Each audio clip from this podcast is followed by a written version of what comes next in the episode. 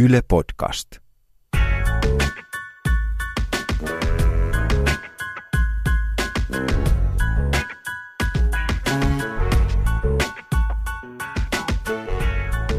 Sponssi maksaa.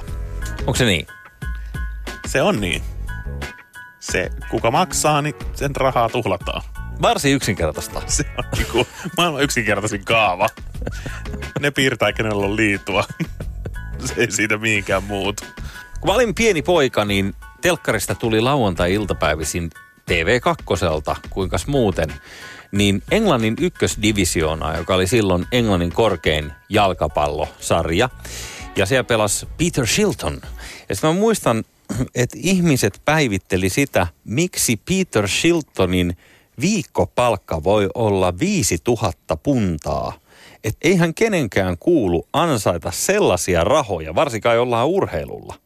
Meidän räppibändi Lost Causeilla oli aikoinaan Edu Kehä Kettusen kanssa viisi kotka päälle, jossa Edu aina räppäsi, että ote palloon niin kuin Peter Shiltonille. Ja mä aina ihmettelin, että mikä ihmeen Peter Shilton, että mä oon just tullut siinä seuraavassa aikaikkunassa sisään tähän urheiludikkailuun, että se oli niin kuin vähän liian vanha juttu mulle. Joo. Jos vaikka tarkastellaan näitä kotimaisia urheilutähtiä, niin Jari Kurrit ja kumppanit, jotka aikanaan meni ison veden taakse pelaamaan NHL, niin ei sillä kassalla nyt välttämättä joka mantereelle kivitaloa rakennettu. Urheilupalkat on yksi asia urheilijoiden tienestissä, mutta sitten kun tuli nämä sponssit kehiin, että sitä rahaa rupesi tulee se toisestakin akkunasta, ja alettiin miettiä, että itse asiassa tällä voi tehdä enemmän rahaa kuin mitä mun seura pystyy maksamaan mulle koko vuonna, niin se muutti pelin totaalisesti. Eikä se akkuna niin kovin erilainen ole sille seurallekaan, koska ihan samalla tavalla yhteistyökumppaneista ne urheiluseuratkin lopulta ne rahat saa tai liiga saa ne rahat yhteistyökumppaneista. Ja sitä kautta sitten se satelee alaspäin sieltä, että kaipa se tämä kapitalistin perkele on syypää siihen, että tällaisia rahoja urheilulla ansaittu. Nike mainokset jo 90-luvulla oli kuin leffoja, ne oli storeja, Michael Jordan kielletyt pelikengät, joista tuli sakkoja ja tämä oli sama Niken kampanja. Se oli aika pitkällä ja Jordan irtautui tästä koko Nike-merkistä ja oma Air Jordan-merkki on historiaa. Mutta silti, mä muistan kun mä istuin Chicagossa teini-ikäisenä ja lehdis luki, että Michael Jordan tekee oman hajuveden. Ja ihmiset oli aivan pöyristyneet, jengi niin kuin ei voinut uskoa kohdalla, miten urheilija voi lähteä vähän niin kuin ajateltiin tämmöiseen muotibisnekseen, että se tekee oman hajuvenen. Ja sen jälkeen on sitten vettä virrannut viemäristössä jonkun verran. Tässä on käynyt kuitenkin niin, että koko tämä viihdekenttä on päässyt osalliseksi tästä urheilusponsoroinnin ikeestä. Mutta jos lähdetään perusasioista. Anna Sorainen, joka on tehnyt muun muassa Kimi Räikkösen kanssa yhteistyötä ja toiminut tällä kentällä aika pitkään – Annetaan hänen kertoa, minkä takia ylipäänsä urheilu kiinnostaa tuotemerkkejä. Urheilu kiinnostaa varmaan pääosin sen takia, että se näkyvyys on niin valtava, mikä urojen avulla voidaan saada. Ja toinen, mikä heti tulee mieleen, on se, että, että kun me tiedetään tästä meidän nykyisestä julkisuuskulttuurista, niin, niin tunne on, on voimakas tekijä. Se vaikuttaa mielikuviin, se vaikuttaa ihmisen huomioon ja tunteella saa sitä huomiota ei kaiketi missään ole niin laajamittaisesti tunnetta mukana kuin urheilussa.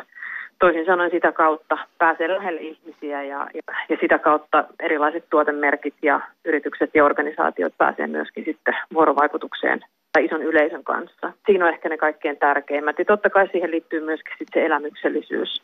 Urheilutapahtumat sinänsä niitä hyödynnetään siinä yhteistyössä aktiivisesti ja, ja sitä kautta myöskin pääsee tapaamaan urheilijoita, jotka aina kiinnostaa. Raha tulee tunteen luo näin pähkinänkuoressa sekä musiikki että urheilu herättää isoja tunteita ja vetää sen kautta yleisöä puoleensa.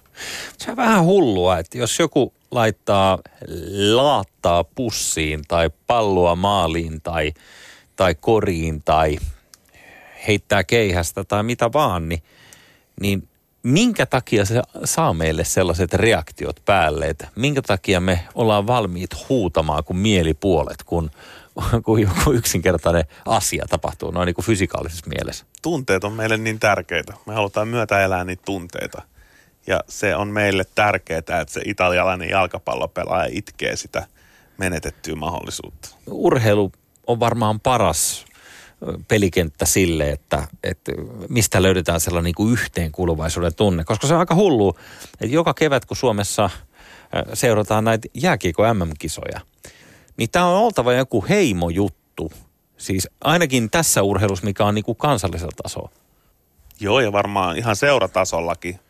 Ja jos mietitään musiikkimaailmaa, niin ihan niin kuin bändien tasolla. Bändeillähän on usein omat logot ja oma tyyli pukeutua ja se on jonkunnäköinen heimo, mihin... Oma heimo, joka seuraa sitä, jotka haluaa identifioitua sen perusteella, että mitä ne katsoo ja, ja mitä ne fanittaa. Se kertoo niistä jotain, sen seuraa jotain artistia tai bändiä. Se on totta.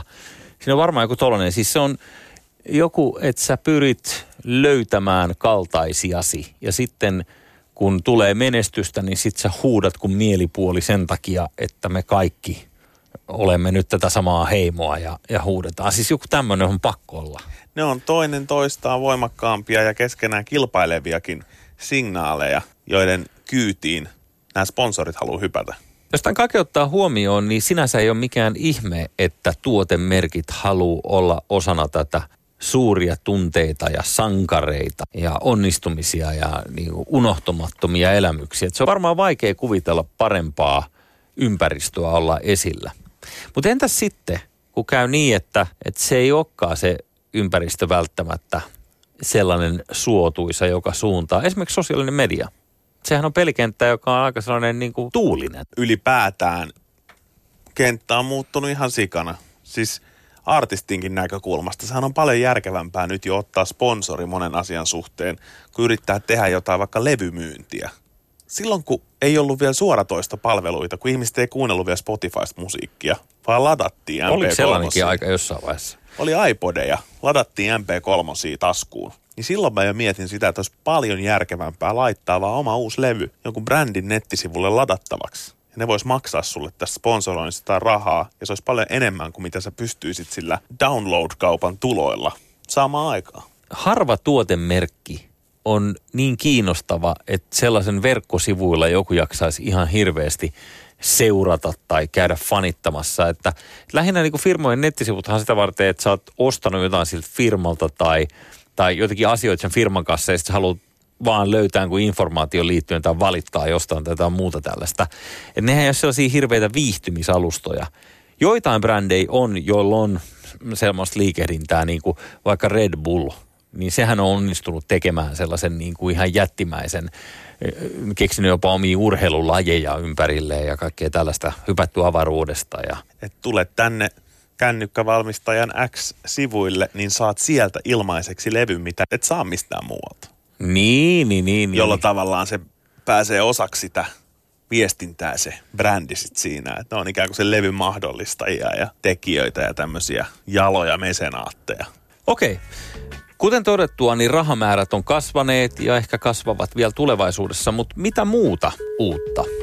Urheilijan näkökulmasta sosiaalinen media on tuonut ihan uusia ulottuvuuksia siihen yhteistyöhön, mutta samalla se asettaa aika isoja vaatimuksia sen urheilijan persoonallisuudelle, sekä sosiaalisille taidoille että sosiaalisen median taidoille. Ja tämäkään ei ole mikään itsestäänselvyys, että vaikka me usein ajatellaan, että nuoret urheilijat varsinkin ja tämä nuorempi ikäpolvi, että ne olisi kauhean tottuneita siihen, niin, niin osa on, mutta osa ei. Siinä on semmoinen vaara, että, että nämä tämmöiset kaikkein niin kuin sosiaalisilta taidoiltaan etevimmät ja sillä tavalla niin kuin persoonalliset urheilijat saa niitä kumppanuuksia enemmän. Totta kai menestys vaikuttaa kaikkein eniten. Viestintätoimisto Groundin toimitusjohtaja Anna Sorainen – kertoo paitsi uusista mahiksista, mitä tämä some tuo, niin myös siitä, että se on aika riskin paikka monelle persoonallisuudelle toimia siellä. Ja me ollaan itse nähty näitä suolauksia, mitkä lähtee yleensä aika harmittomasta ajatuksesta, joka sitten riistäytyy käsistä ja kumuloituu. Ja näähän on ehkä brändin kannalta sellaisia vähän ikävämpiä tilanteita. Se, mistä se johtuu, niin sitä on myös kiinnostava vähän pureskella. Jos ajatellaan tätä huippurheilijaa, niin se maagisuus, jota siellä kentällä vaikka nähdään, niin se ei välttämättä välity samanlaisena sinne somen maailmaan. Ja ylipäätään ikäihmisillä internetin sopeutuminen voi olla oma haasteensa, mutta se, että joku valovoimainen maalintekijä, niin ei välttämättä olekaan niin valovoimainen twiittaaja. Joo, ja ylipäänsä, että jos ajatellaan Teemu Selänettä esimerkiksi, niin hän oli ilmiömäinen luistimet jalassa ja teki ihmeitä siellä kentällä ja se sai ihmiset haukkumaan henkeensä. Mutta on hyvin vaikea kuvitella, että Teemu Selänne keksisi näin niin uransa lopetettua jonkun toisen tavan olla yhtä hämmästyttävä, yhtä ihmeellinen. Mä muistan, kun mä jonotin Sokoksella Teemu Selänne Winnipeg-pelipaitaa, jota myytiin vähän semmoista semi-piraattihenkistä pelipaitaa siellä Sokoksella, mikä oli aika huvittavaa. Mutta siihen sai sen nimmarin sitten mukaan. Se oli George Sokoksen tekemä oma paita. No se oli just joku tämmönen. Niin mä olin kyllä valmis polvistumaan Teemun edessä saadakseni sen nimmarin. Se on ihan mahdoton tehtävä hänen tehdä. Miten sä voit mennä sinne Twitteriin ja kirjoittaa jotain niin maagista? Odotetaan jenkkikoriksesta Kobe Bryant, joka oli ilmiömäinen kentällä. Hän koittaa kovasti nyt olla somessa ja voitti Oscarinkin jostain käsikirjoittamasta animaatiosarjasta, mutta tuntuu, että kaikki on hieman semmoista oman julkisuuskuvan ylläpitämistä, koska se maagisuus, niin se ei vaan voi ihan samanlaista olla. Joo, ja sitten se selänteen liittyminen tähän sosiaaliseen mediaan ja, ja tietyt jutut, mitä hän sinne laittoi, niin nehän aiheutti jonkun verrankin älämölöä. Et sellaiset ihmiset, jotka oli tottunut häntä niin kuin saamattomasti fanittaa, niin, niin ei välttämättä allekirjoittanut ihan kaikkea, mitä hän kirjoitti sinne Twitteriin. Ja tämä on siis ylipäänsä niin kuin ongelmallista, että kun se katoo se juttu, minkä takia saat jotain ihmistä pitänyt arvossaan, että se sama ilmiöhän toistuu kerta toisensa jälkeen. Et jos ajatellaan, että sä oot hyvä luontokuvaaja ja sit sä laitat sosiaaliseen mediaan näitä sun ilmiömäisiä luontokuvia ja porukka katsoo niitä ja sä saat paljon seuraajia sen takia, että ne on niin hienoja. Niin se on aika vaikea kääntää sellaiseksi, että sä haluat yhtäkkiä rupeakin puhumaan jostain niin kuin kunnallispolitiikasta siellä.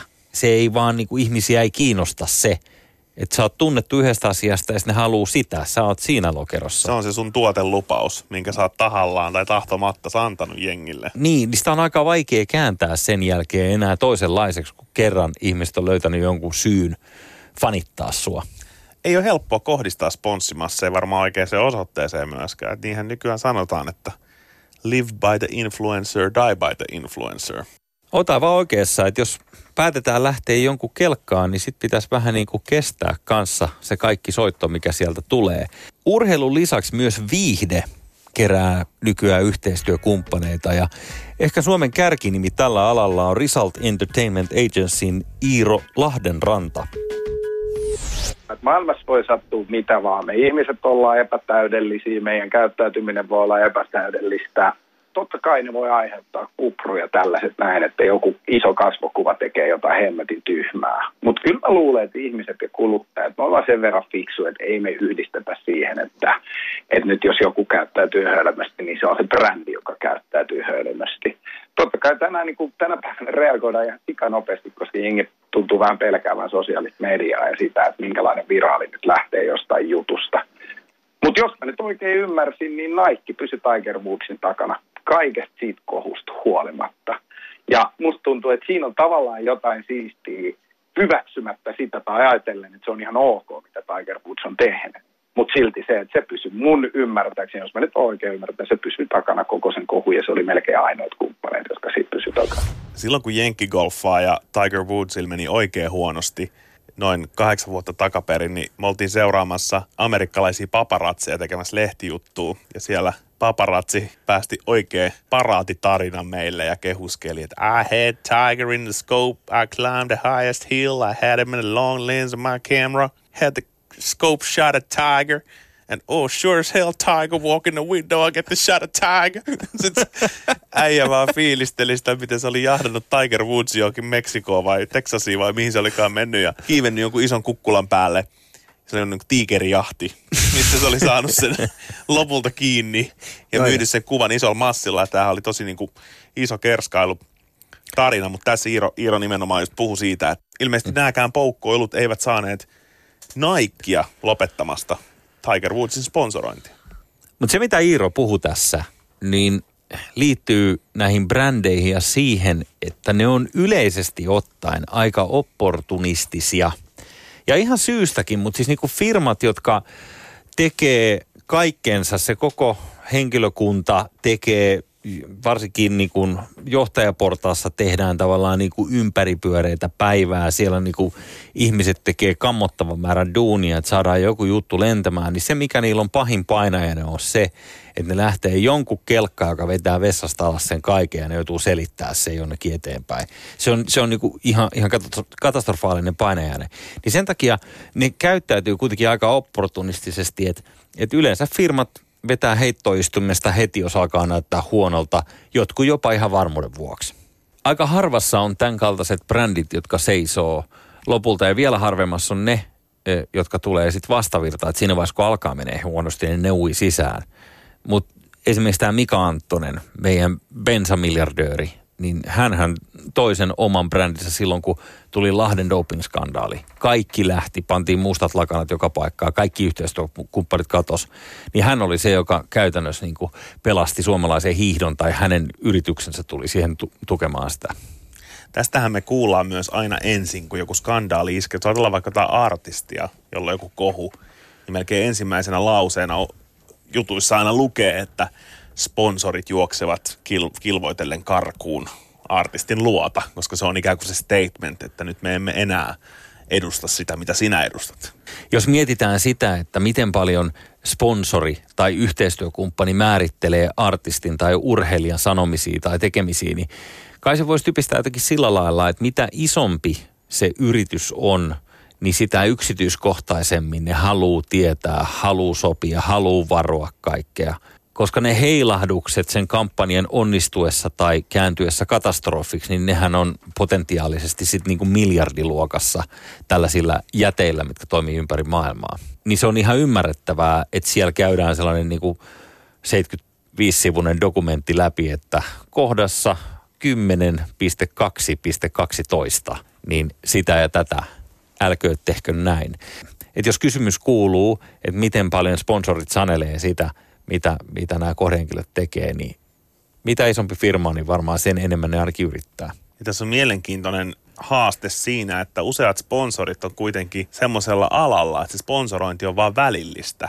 Se on vain tapa markkinoida niiden jotain perusjuttua, mikä on myydä jotain tuotetta.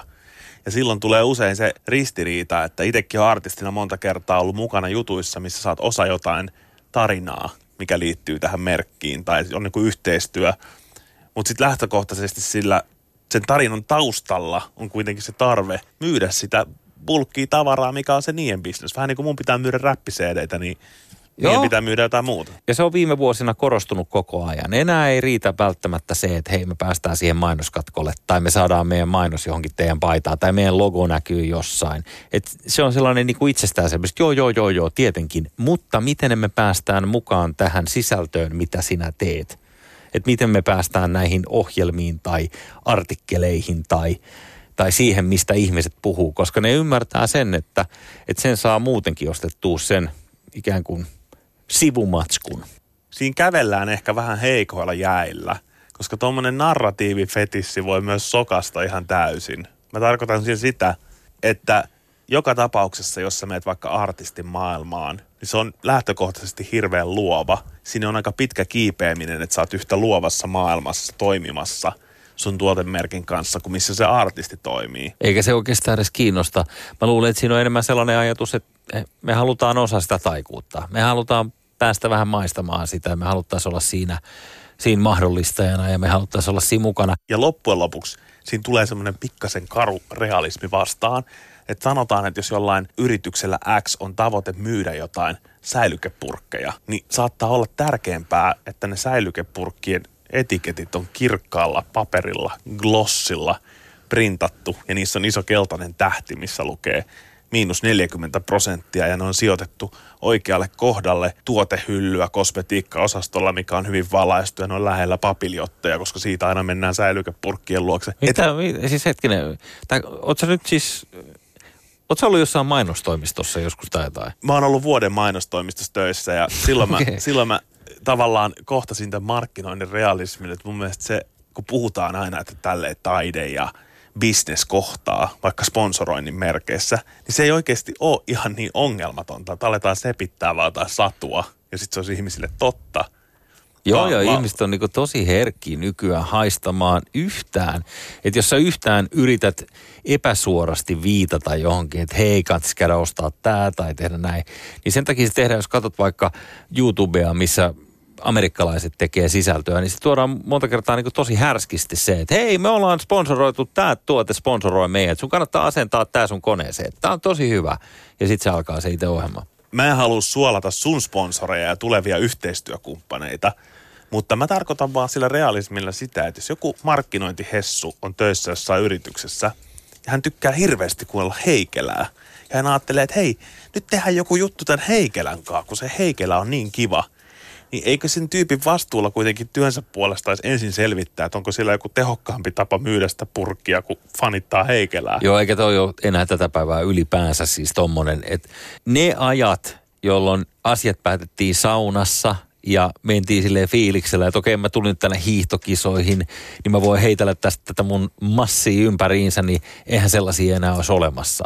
Että pitää mennä aika pitkälle taakse, että niin kävi. Jos sulla on nykyään joku tuotemerkki, mikä on sun kontolla, niin voi estas, minkälainen sen raportoinnin sä joudut tekemään siihen. Sä joudut perustelemaan jokaisen valinnan ja sun pitää näyttää, se pitää mitata, miten se toimii se tämä kampanja. Toi on ehkä sellaista niinku, no joo, mennyttä maailmaa toi on. Mutta kiinnostaako näitä tuotemerkkejä tämä perinteiset mainoskanavat? Miten paljon? jos nyt ajatellaan tällaista nyt ehkä, mitä mä oletan sun tarkoittavan perinteisten mainostapojen mukaan, kerrotaan vaan, että nyt on niin kuin banaanit alennuksessa, niin siis se on tärkeä informaatio. Sitäkin täytyy kertoa, että banaanit on alennuksessa, jos ne on alennuksessa. Mutta kaikista suuri juttu mun mielestä on tässä nämä artistit, kenellä on oma yleisönsä, oma tapansa puhua yleisölle, niin ne pystyy muokkaamaan sen yrityksen tai brändin markkinointiviestiä sellaiseksi, jolloin se, niin se yleisö kokee sen uskottavammaksi, jolloin se yleisö kokee sen haluttavammaksi. Tämä on mun mielestä yksi tärkeimpiä asioita, mitä sponsoroinnille pystyy tekemään. Mun mielestä siitä niin kuin ihan mieletön esimerkki. Kuulin radiosta, että tota, se Nikein kampanja, mitä ne oli nyt tehnyt, mihin ne oli ottanut sen Kopernikin siihen niin kuin kasvoksi tämä jäävä, tämä entinen NFL-pelaaja. Niin, Kyllä, tämä kampis, missä, missä uh, uhrataan kaikki. Just näin, kyllä. Niin siis ajatelkaa se mainos, jos siinä olisi näyttelijä, joka sanoo, tuun kasvoton näyttelijä, joka sanoo, että tota, sacrifice everything. Niin sillä ei olisi ollut mitään merkitystä ihmisille. Mutta sitten kun siinä on tämä jätkä, joka on oikeasti uhrannut se NFL-uransa sen eteen, että sillä on joku asia, minkä puolesta haluaa puhua. Niin se, mitä tapahtui ensimmäisen viikon aikana, oli, ekathan niille, kun se tuli, niin Naikin osakkearvo lähti laskuun, mutta Naikin verkkokaupan myynti kasvoi ensimmäisen viikon aika 31 prosenttia. Et siihen voi sanoa, niin kuin, että terkut. Terkut! Mitä mieltä sä muuten oot tästä Colin Kaepernickin tapauksesta? Tämähän oli isoimpia alkusyksyn uutisjuttuja ainakin tämmöisessä viihdemaailmassa, jos ajatellaan, että jenkkifutispelaaja, joka ei saa pelata sen takia, että se polvistuu kansallislaulu aikana, niin onkin yhtäkkiä Naikin isosti sponsoroima mainoskasvo. Mä oon sitä mieltä, että Naikin tapa käsitellä tätä koko kohua on ihan super keskustelu herättävä. Kyllä me sitä tarvitaan. Kyllä me tämmöistä viestintää tarvitaan ehdottomasti. Niin, ja tässä keskustelussa ja tässä ristiriidassa on varmaan se, mitä ne on laskenutkin siellä alun perin, että on hyödyllistä meille. Koska se, missä nämä soraäänet tulee sitten taas tähän, on se, että, että ensinnäkin tämä herra ei oikeastaan uhrannut yhtään mitään. Pahat kielet sanoo, että, että se oli omassa joukkueessaan niin kakkosquarterback ja sillä oli yksi kova seasoni ja bla bla bla, sitä on niin arvosteltu siitä. Ja sitten nämä sotaveteraanit ovat suivantuneita siitä, että miten voidaan sanoa, että joku tämmöinen niin amerikkalaisen jalkapallon pelaaja olisi uhrannut mitään, että he ovat taisteleet maansa puolesta. Ja sitten on syntynyt aika tällainen iso niin kuin kontroversi.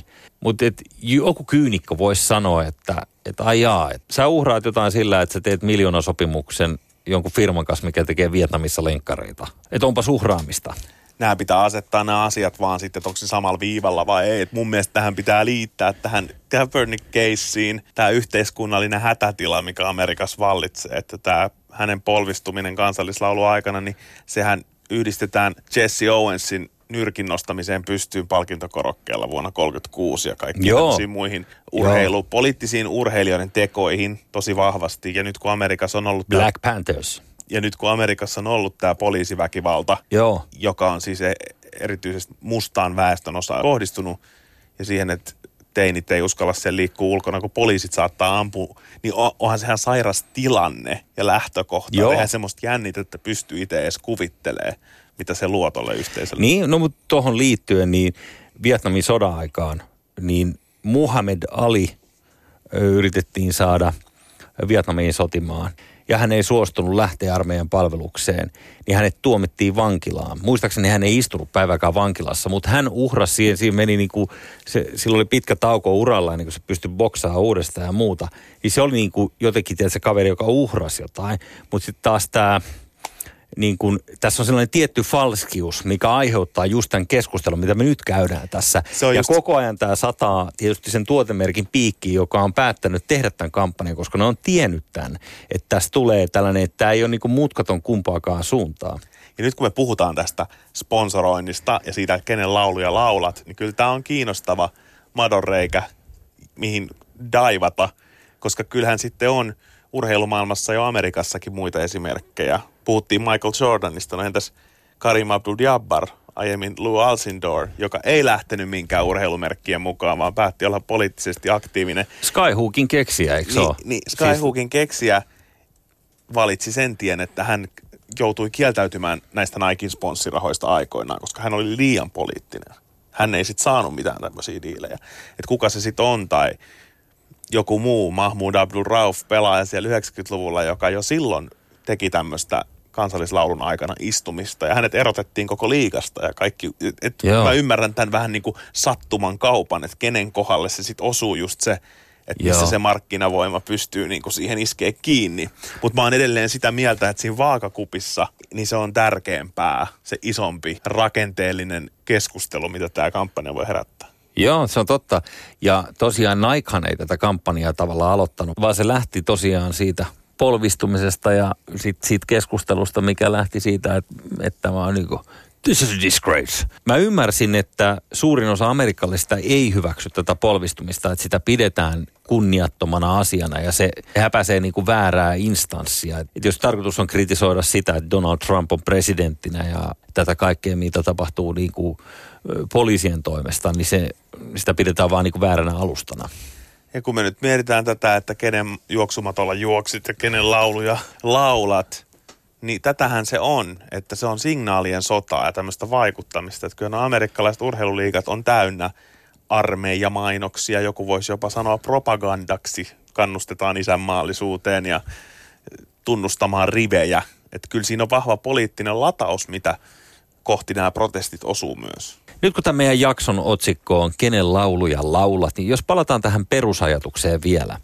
Että urheilussa on vuosikymmeniä ollut mukana nämä tuotemerkit kasvavissa määrin. Ja se on tehnyt urheilusta oikeastaan naurettavuuksiin asti menevää touhua näin niin kuin rahallisessa mielessä.